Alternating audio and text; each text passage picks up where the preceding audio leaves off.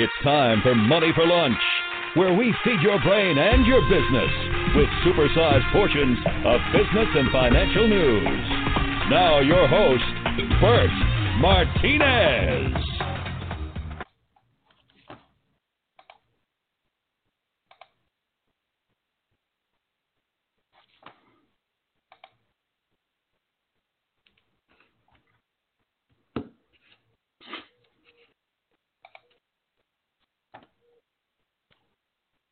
Okay, all this has to be edited. All this dead air has to be edited out. So, testing one, two, three, dead air.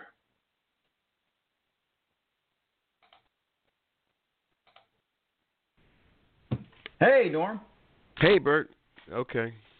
Sorry about that. They, uh, Hey, you know, shit happens. they, uh, they, they got the, they scheduled the date. They scheduled it for not this Tuesday, but next Tuesday. So it's like, what are you guys doing? next, oh, next, well, no, next Tuesday. Uh, let's see. No, No, no, no, have no. We'll just we're just gonna do it now. It was just uh, they just screwed up. They just it, it was meant for today. They just screwed it up. So no big deal. Yeah, deal. well, they We'll had it fix for ten o'clock. That was my problem. Gotcha. Okay. All right. All right, here Let's we go. See. All right. I'll stand by one second here. Everybody's remote, so it's a little crazy. Yeah. Yeah.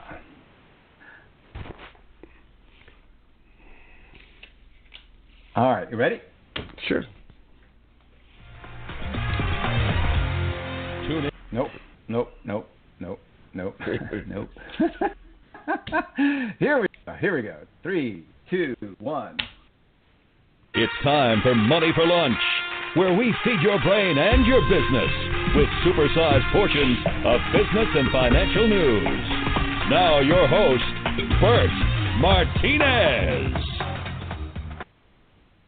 All right, welcome back, everybody. Good to have you here. I certainly want to take the time out to let you know how much we appreciate your help in just supporting the show. It's such a big deal to uh, get your support and uh, what do you call it? To uh, um, be able to serve you guys, and with your help, we have been promoted to multiple, uh, what do you call it, platforms. The latest one being the uh, Pandora platform.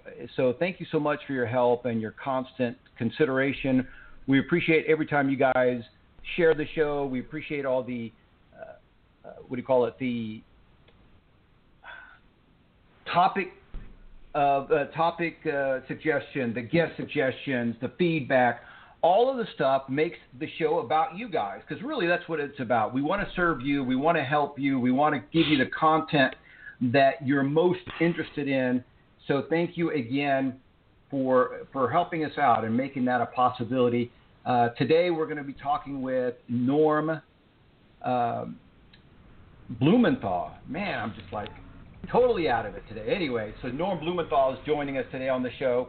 Uh, Norm is one of our regular contributors, and Norm is also uh, uh, has been uh, recognized as being a super lawyer there in Southern California. He specifically works in the area of consumer and employer law. Uh, he represents he represents people like you and I. He represents the working class, the the working Joes out there. He was also recognized uh, by America's most trusted lawyers as one of America's most trust- trusted lawyers in the area of employment law and consumer rights. Norm Blumenthal, welcome back.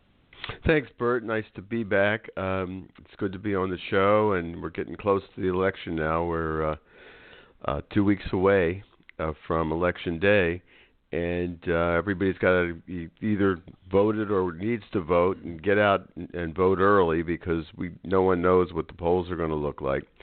So really, the analysis is, I think um, we've talked about this before, is um, you know, are you who are you going to be better off with as your president for the next four years? And uh, both both sides have track records, so it's it's there's nobody there that doesn't know what what what's going to happen depending on who who's elected uh, this time. And we we've talked about this before. The this country is basically built on an adversary system.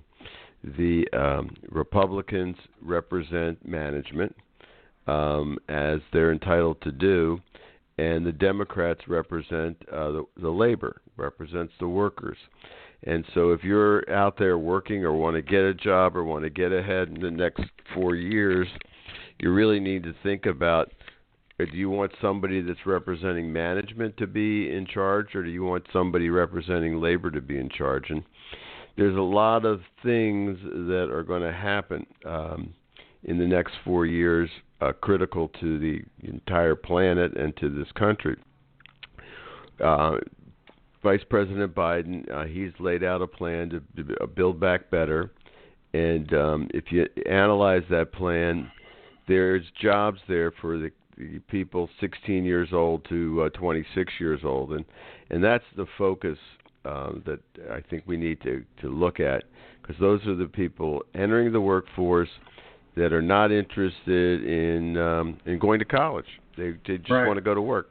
I mean, there's a group of people out there, especially in the in the Rust Belt and the oil patch, that are just they they don't you know they're just uh, people that love school. Let's put it that right. way. They they want to work with their hands. They want to do things. So, who's going to create jobs uh, in in those areas um, that will be uh, beneficial to those people that want to work?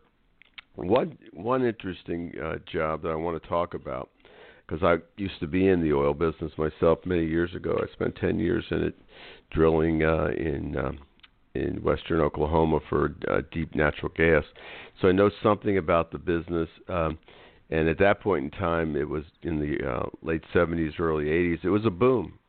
Uh, uh, natural gas was six dollars and fifty cents per thousand cubic feet. Today, it's about two dollars. Um, but at that point in time, uh, kids were were leaving high school to go work on on oil rigs because you could make even then uh, twenty twenty five dollars an hour, and, and I'm sure today it's that or higher uh, that you can make. But the jobs aren't out there because nobody's drilling because the price of oil is low. So, what jobs exist uh, in the oil patch uh, that can be created by a, a uh, Democratic uh, president and, and Congress? Let's let's look at that. One thing uh, Vice President Biden has talked about was closing uh, old wells or shut-in wells, as they're called. These are wells where the price of gas is um, so low that, or the price of oil is so low that it's not economical in these old fields to uh, pump the oil or pump the or uh, pump the gas out or to you know, right. frack the wells. So, so what they end up doing is is they shut the wells in. Unfortunately, the wells that are shut in, uh, they don't do a very good job, and there's uh, methane gas uh, leaking out of all these shut-in wells. Methane is anybody that knows something about climate change is, is the worst possible uh, chemical you can put into the atmosphere. It's like 50 to 100 times more um, uh, lethal in terms of climate change than uh, just uh, CO2 itself. So, how do we? Here's here's the question for the day. How do we get these wells shut in without government spending a massive amount of money? That that's really um, what I want to talk about today because the answer is um, what we found in California uh, that worked for labor rights. Um, in California, in um, the early 2000s, 2003, 2004, from the uh, uh, bubble um, tech bubble burst, uh, California was broke, right? And uh, we we had no enforcement tools, whereby um, the government had the money to pay to enforce labor laws. So on the management side, it was really open season on labor. You could have people work off the clock. You could have people um, um, work extra hours, work through meal breaks. Um, you basically uh, you could shave uh, time off their records, and there was no place to go because the just the infrastructure wasn't there and they couldn't afford it.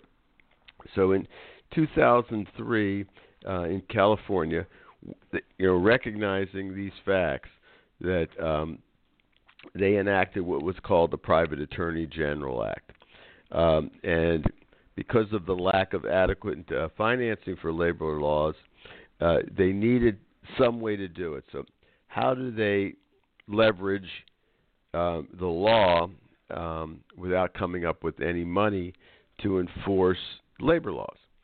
And what the Private Attorney General Act did is it allowed for uh, people that were injured, uh, called aggrieved employees, workers, to uh, hire an attorney to uh, bring an action against the violator.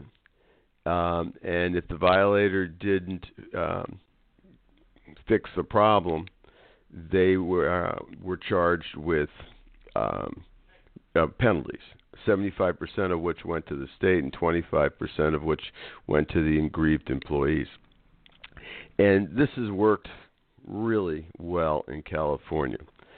So what I'm proposing is, is as as part of the uh, Biden plan, is to do the same thing with regard to shut-in wells.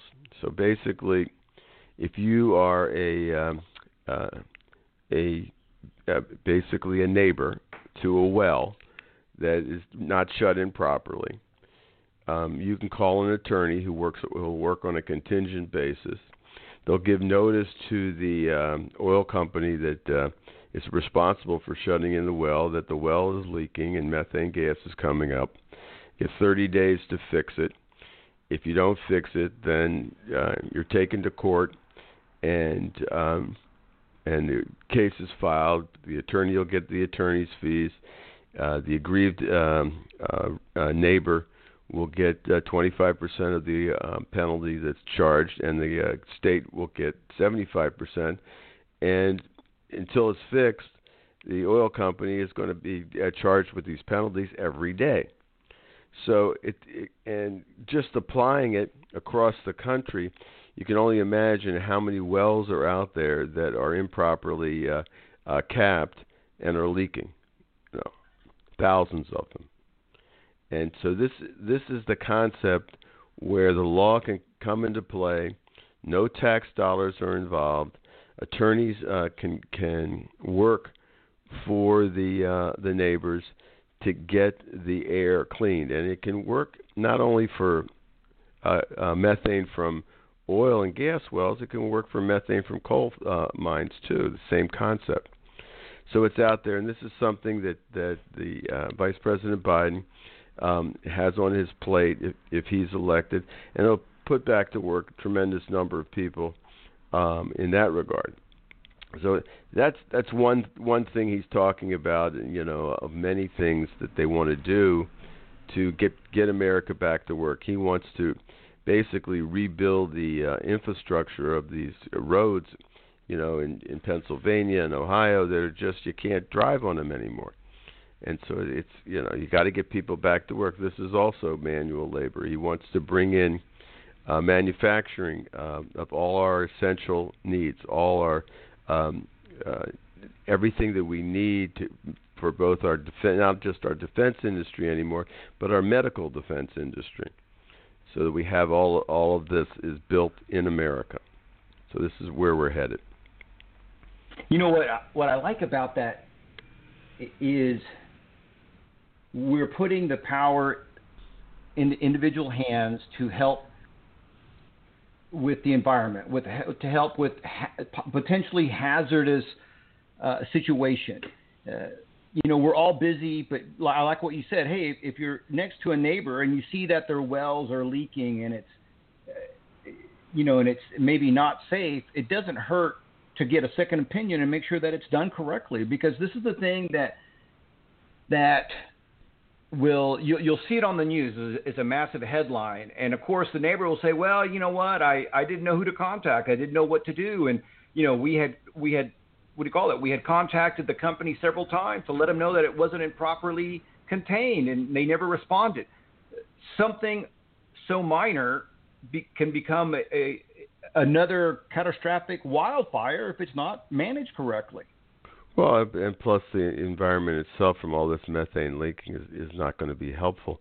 Yeah, once you get um, private citizens involved and there's an incentive for their involvement. That hey, I'm a neighbor, but you know there's a penalty out there if this uh, oil company doesn't uh, pay to fix their well. I mean, the the money for the repairs are all going to come from the oil companies. Right. So, uh, and and the uh, penalties going to come from the oil company, and the government won't will have won't have anything involved. But when you get private attorneys involved, and there's incentive for legal fees, and you get citizens involved, and there's incentive in, for reporting uh, these uh, this methane leak, it'll it'll spread across the country. This is what was done with labor laws in California, and it works. It is a, a paradigm or an example for how you can pass a law without any funding that actually makes money for government and fixes the problem and incentivizes uh, citizens and their attorneys to get the job done. Absolutely. It's, it's, I, want to mention this real quick. Another example that came to mind is the Telephone Consumer Protection Act, TCPA, and allowed private citizens to either uh, create their own, you know, to, to follow the law, and, and they had a remedy. And, and these were people who were getting junk faxes. You know, at one point, if you had a fax machine, you were probably getting every day you were getting slammed with these junk faxes, these unsolicited advertisements, and then of course it carried over to unsolicited phone calls. And because private citizens were empowered, it, it killed the unwanted unsolicited fax uh, industry that was just bombarding us with a bunch of unwanted junk, and has also curtailed uh, the unsolicited telephone. You know, you, they always call you at dinner or something, and they try to sell you something. And hey, and if you want that, you can leave it alone. But if you don't want that, you, there's there's there's not only an, an opt-out number, but then there's also some remedies because of the example you're giving. You're, you're it's a law that the government enacted. It cost them no money. It put the power into the private citizens, and it's worked really, really well. Yeah, and they're, they're, you know, these are two good examples of, of how a good law can work uh, when you um, uh, incentivize private citizens and private attorneys uh, to get the job done because the court system is, is set up to get the job done. And when you're an oil company and you get a summons uh, to appear from the court, you know that uh, you're going to have to respond to that. It's not like right. okay, I'm, I'm I'm your I'm your neighbor. Hey, you're you're killing my cows. You know, you got to do something about it. You know, they go, okay, we'll put that in the circular file here, and uh, we'll get back to you later because not there's there's there's nothing to to for them to worry about. But when they get a summons from the court uh, by an attorney based on a law that says that every day they don't fix the problem, they're going to be fined. They're going to do something because yeah. it, it, because then all of a sudden uh, in in this adversary system, they may be an adversary, but if they don't act, there's going to be penalties involved, and it's right. really and, and worked well. It, it does work well, and this is the unfortunate thing. Look, if companies behaved even even halfway, if, if they only behaved 50% of the time, uh, it would it would greatly reduce the the uh, threat to the environment. It would greatly reduce lawyers uh, because these companies are behaving. But the reality is that a lot of these companies know better. They play the game. They know okay, if I don't take care of this leaky, leaky oil well, or if I, or I don't take care of this this environmental violation, by the time they find out, uh, we'll pay, you know, we'll pay a fine, might be a couple hundred thousand dollars or even a couple million dollars, and to them it's no big deal until they're forced. And this happens all the time. People, people have to sometimes be held accountable before they do the right thing, and it's a shame, but it's human nature.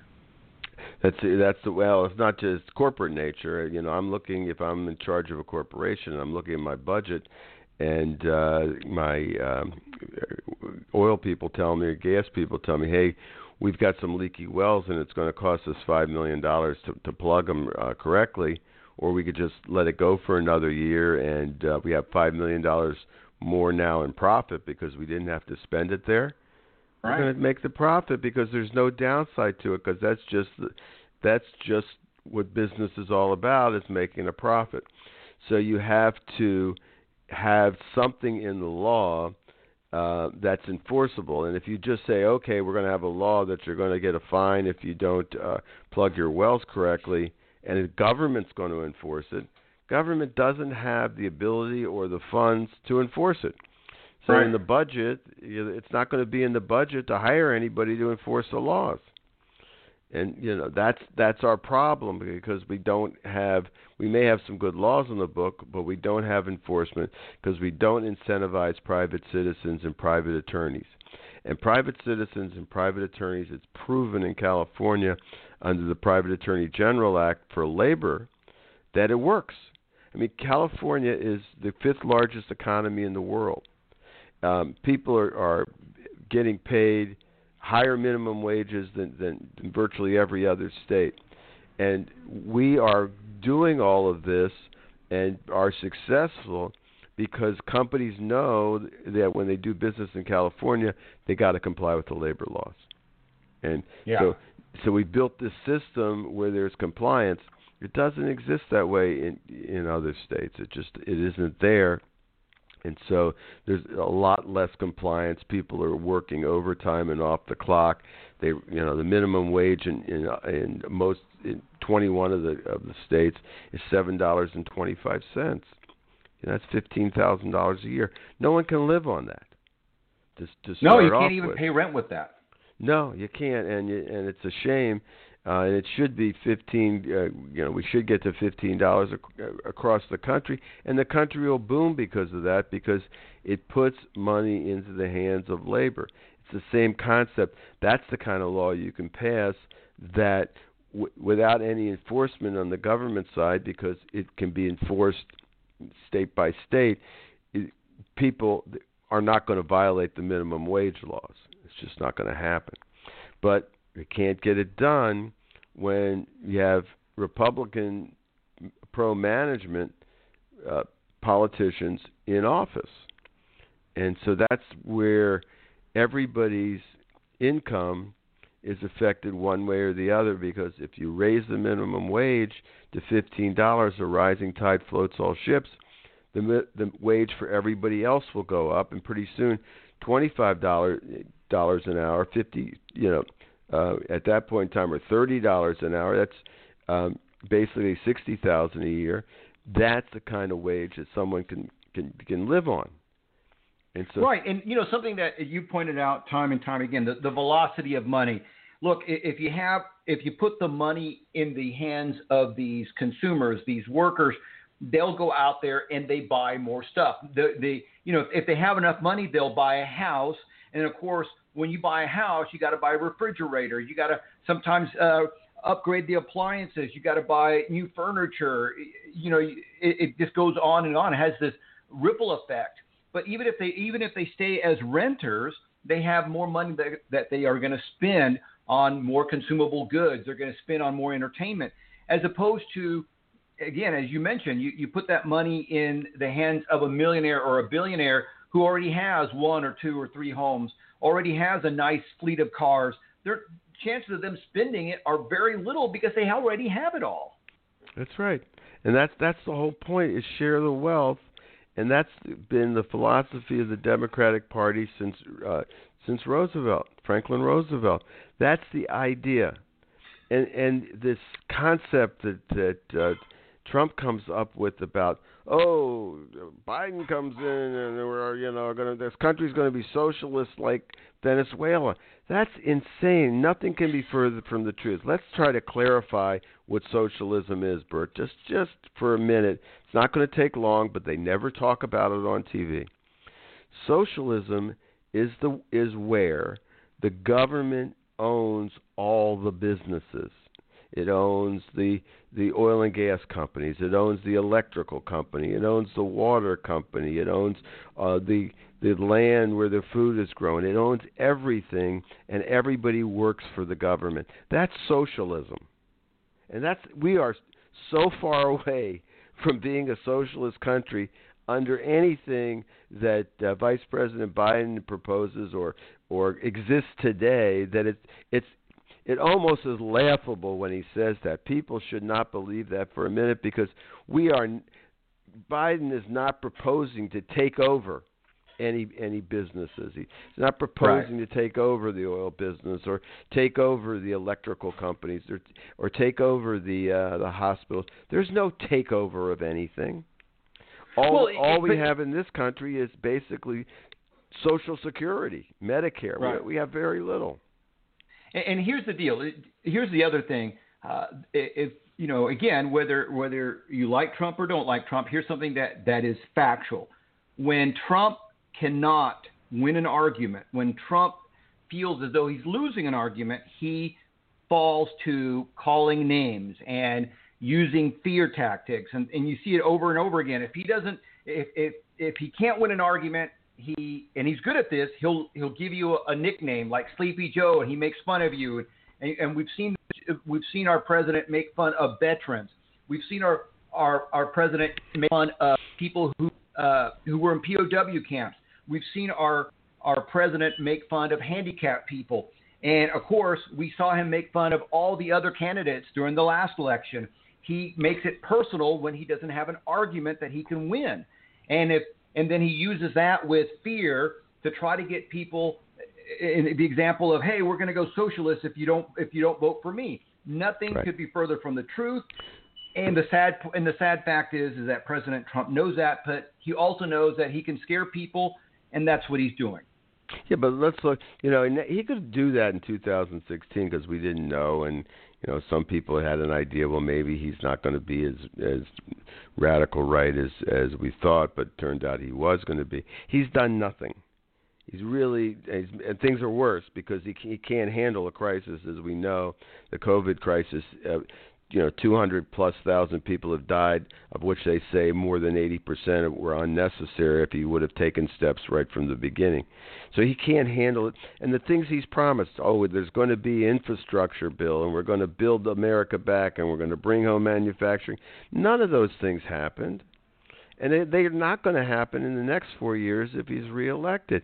We're not going to do it because he doesn't know how to do it. He just doesn't know how government works. Everything to him is you're either with him or against him, and if you're against him, he's not going to deal with you. He can't do it. He's just not capable of it. He can't right, build right. uh, America back. He can't do it. Biden has been there, done that, and he can do it He's proven in the past he can bring home manufacturing. He can build infrastructure.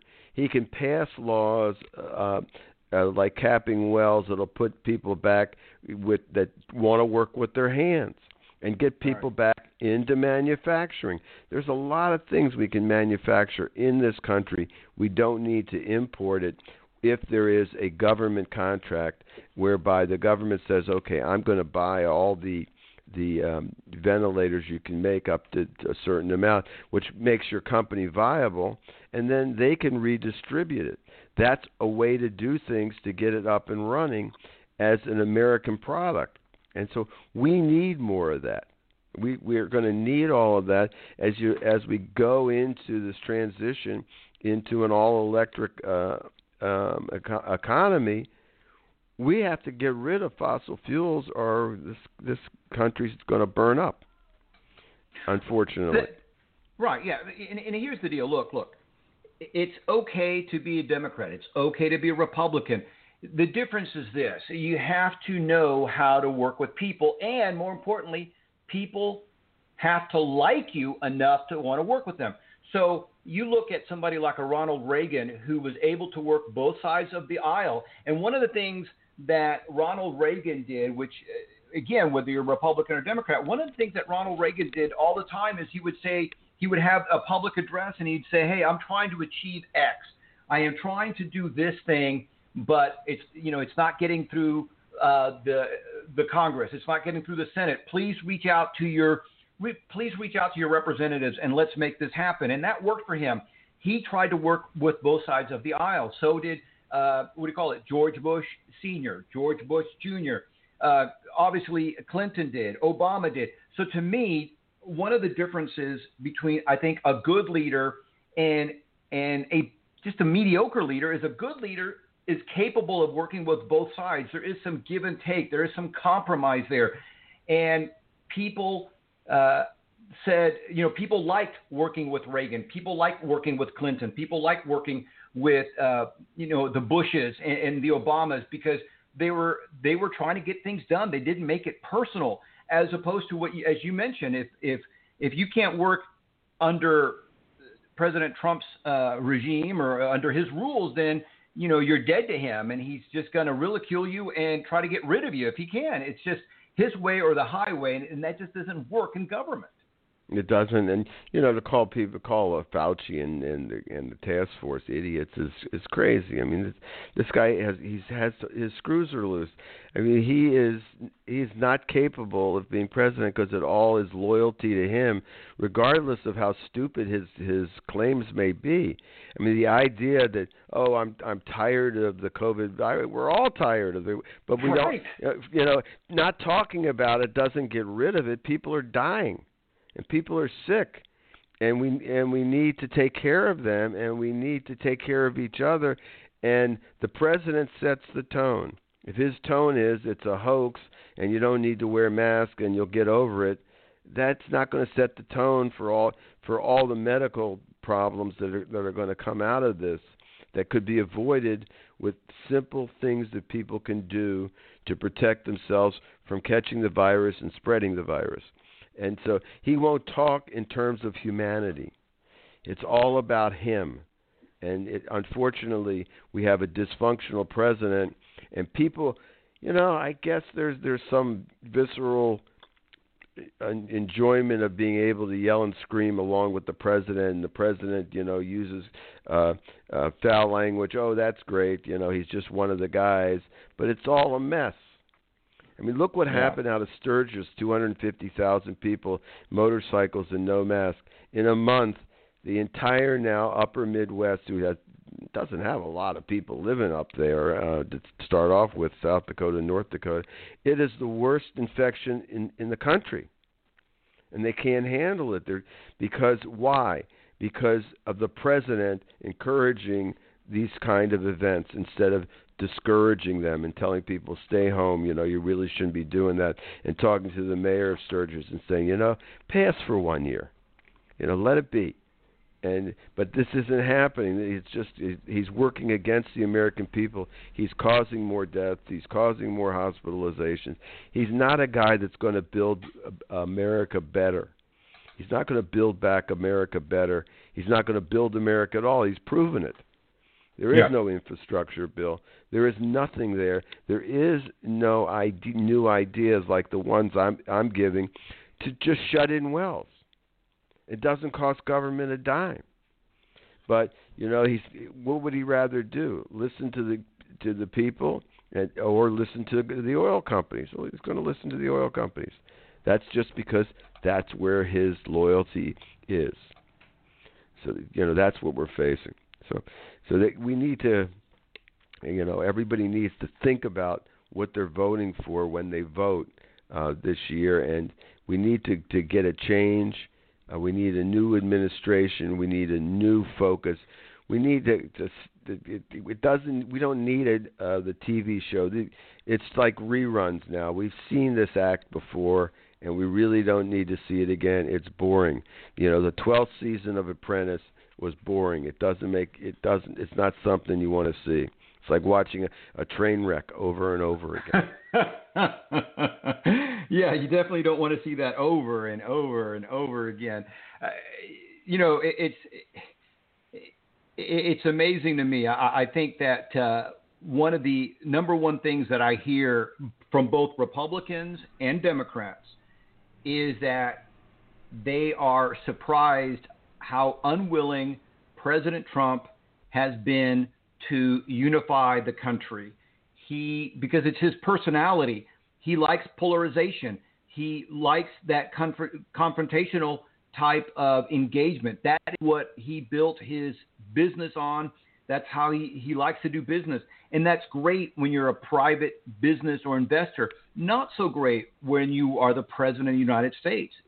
The President of the United States – again, when you look at some of the, some of your favorite presidents, they were they were very much about unifying the country. And you know, Ronald Reagan again, one of my favorite Republican presidents. He always talked about my American, you know, the American people and you know uh, my American people, and, and he never talked about hey, let's just focus on the Republicans because the Democrats aren't doing what I want them to do. He was very much about unifying the country. So was Bush Jr. and Bush Sr. Um, and of course, uh, you know, it, it's just it's just something that all presidents have done. After the election, let's unify, let's roll up our sleeves and get to work. Not President and, uh, uh, no, he can't do it, and that's why he's going to he's going to go down. You know, uh, fighting on this on this uh, splitting the country up over wearing masks. I mean, this should be have been the easiest thing for him to say. You know, point blank, look, everybody, wear a mask, and it would make a huge difference. You know, now he he gives voice to the people that want to be antagonists. You right. know, by calling it a, a COVID's a hoax. 220,000 people are dead. That's a hoax. 8 million people have been infected. That's a hoax. And that's in less than a year. This is way, way worse than any flu we've ever seen. And so it, this isn't a hoax. And for for him to say that and and have a, some idiot there for a uh, you know he's not even an infectious disease doctor saying okay we're just going to let everybody get sick you know. That doesn't yeah. change anything. That's that's craziest thing i've ever said. People are going to get sick but if you wear a mask a lot less of them will as you go through the phases of this virus. This virus will wear itself out uh, over time just like it did in in um, in the influenza at the in last century. It will over time, but along the way, how many people are going to die and get sick? That's the point. You want as few as possible. How do you get as few as possible? Everybody wear masks and socially distance. That's how you do it. Right. If he would just get, get up on the stage and say that, just think of all the lives that can be saved because he won't give voice to these people that want to be belligerent. Right, and, and, what, and that's what they are. Amazing, They're the belligerents. Yeah, and what's amazing to me, truly amazing to me, is I think most leaders would have said, "Hey, I'm not a doctor. I'm, I've, I've assigned this to be managed by, you know, Doctor So and So. Doctor So and So has years of experience, has years of of working with infectious diseases." this doctor is going to be the point man for how we handle the the virus.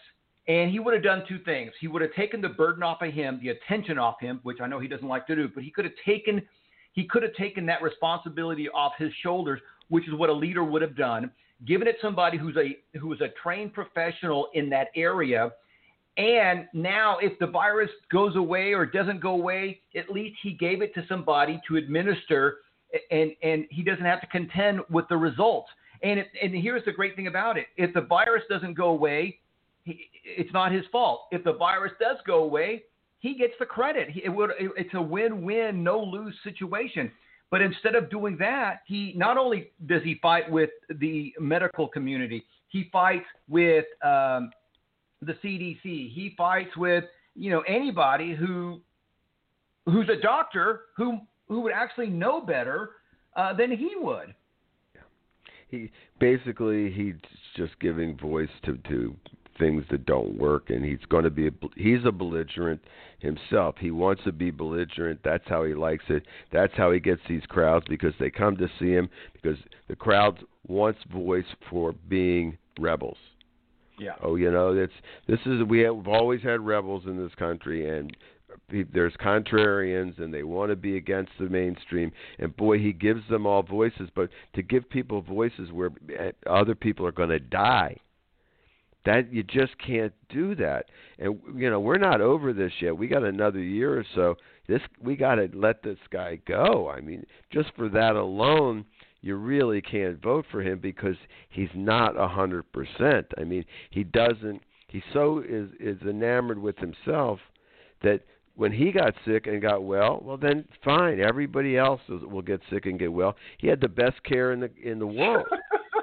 you know, he doesn't get the you know. I have a friend of mine's in the emergency room in Connecticut, And what they end up having, you know, is they have nothing. Go home and take Tylenol. Right. You know, this is where unless you you know you really can't breathe, but you know they don't. You, there, there's just no room in these hospitals for anybody. And so it, well, is, and, and like you said, look, here, here's ultimately the difference. You and I go to the hospital, we're going to get whatever care is available at that time. The president goes into the hospital. Not only does he get uh, experimental treatment, he gets whatever whatever is known to be working. Uh, and, and he's got not one doctor, but he's got a whole slew of doctors working around the clock. He, literally a wing of medical professionals to take care of the president, as it should be. So you cannot you cannot uh, com- you know compare literally you know apples to oranges in this case because what what the president gets none of us are going to even come close to that level of care and, and, and again that's the way it should be so i think that the president again kind of made a big uh, a big mistake i think he was uh, not serving the public at large when you know he forced himself to come out of that hospital which i predicted he would his ego was on the line and he forced himself to leave the hospital as soon as possible. He didn't care about who he infected. You saw him wear a mask for a short amount of time, and then he made the statement that, hey, it's not that big of a deal. We'll all get over it. Not true, Mr. President. Uh, not everybody has your mindset. Not everybody has your level of medical care. And, and it just, again, a chance to unify the country, a chance to, uh, what do you call it, uh, put people at ease turned into you know, another moment for President Trump. Yeah, really, what has he done in four years? I mean, if someone could tell me there's more unemployment uh, now than there was when he started, the economy is a, is a train wreck uh, right now for people that uh, work in the service industry. The, the other industries have recovered because they don't need people to come in to, uh, to the office for you know the legal profession, the accounting profession. All these professionals they've recovered, but the service industry is collapsed and it's not yeah. recovering at all. Look at airlines, look at hospi- look at hotels, look at hospitality. They can't look at restaurants. They can't come back until this is over, and he's done nothing for them. And what has he done? You know, he was going to build a wall, and Mexico was going to pay for it. What is you know? He's he's built nothing. He was going to uh, have an infrastructure build. No, he knows how to build. He's a builder. He's built nothing. He's going to bring manufacturing home. He's brought home nothing. He's a failure, and and he's a denier. And his failure is all he comes back and, and blames it on somebody else and calls it a hoax. Right. But really, seriously, I just if I'm not a Republican, but if I were a Republican, I just see no reason why you'd ever want to vote for this guy. We just need a change and and send him back wherever he's going to go. But uh, he needs to. We need to get him out of office. There's just it's it's too crazy to have him there because God God only knows what's going to happen in the next four years if he's if he's still around. I mean, I'm really frightened to to think what America will look like in four years. You know, we, with him still there. Well, and look, and, and here it is. So, so if you're a Republican, and you don't have to take our word for it, there are, I believe, at least two different Republican groups out there who are uh, enthusiastically looking to vote President Trump out of the office. Uh, the, you know that they are as tired of President Trump as most people are, and interestingly enough, I was on an airplane yesterday uh, as we landed into Phoenix Sky Harbor, uh, the the airport was in lockdown mode, so we couldn't get out of the plane. We we had to stay out in the tarmac because uh, President Trump was uh, uh, campaigning. So was uh, Vice President Biden. They were all here, but since uh, they were getting ready to take off in Air Force One, the uh, what do you call it? Uh, they locked down the, the, the airport again, as they should for security reasons. But what was interesting here was, you know, there were so many people on their air, on the airplane that voiced their opinion, uh, their negative opinion about President Trump, and it wasn't like there was a massive uh, what do you call it? Uh, uh, discord or you know one side you know one person said something negative and somebody would say something positive it seemed like a lot, you know, that a lot of people and, and uh, had didn't have that many good things to say about our president, and yeah. and it's just one of those things where I think that a lot of Republicans, as well as independents, as well as Democrats, are saying, you know what, we we can do better than this. Yeah, and you know it's not just discord between Americans he wants to sow. Uh, you know all this white supremacy nonsense that he he spews. It's discord around the world that he wants to. to this is just his mo. I mean, discord with China, discord with uh, Europe, discord with our friends and NATO. You know, just on and on and on. Everybody except for Russia, of course, because uh, they're his buddies. But everybody except for them, he just wants to make trouble. He's a troublemaker, yeah. and it just doesn't work right now. You know, in China, they're building uh, uh, coal-fired power plants at a rate that they now dwarf the rest of the world. You know, by by tenfold, and somehow we need to convince uh, China to to get off of uh, coal-fired plants and uh, you know work with solar and and wind and at least natural gas in some some way or fashion. But we're not going to convince them if if we're not friendly towards them. And we have to be you know friendly and and a, and a good neighbor for them and they have to be a good neighbor for us.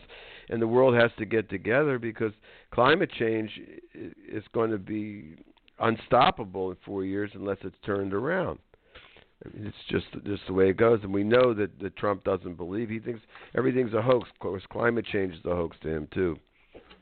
You know. Well, uh, unfortunately, uh, you know, it, it, we could spend a whole show on that hoax thing because he yeah. thought, uh, you know, uh, what do you call it? When when the state of New York came after him for for uh, the uh, what do you call it? Trump University, uh, that was a hoax. That wasn't his fault.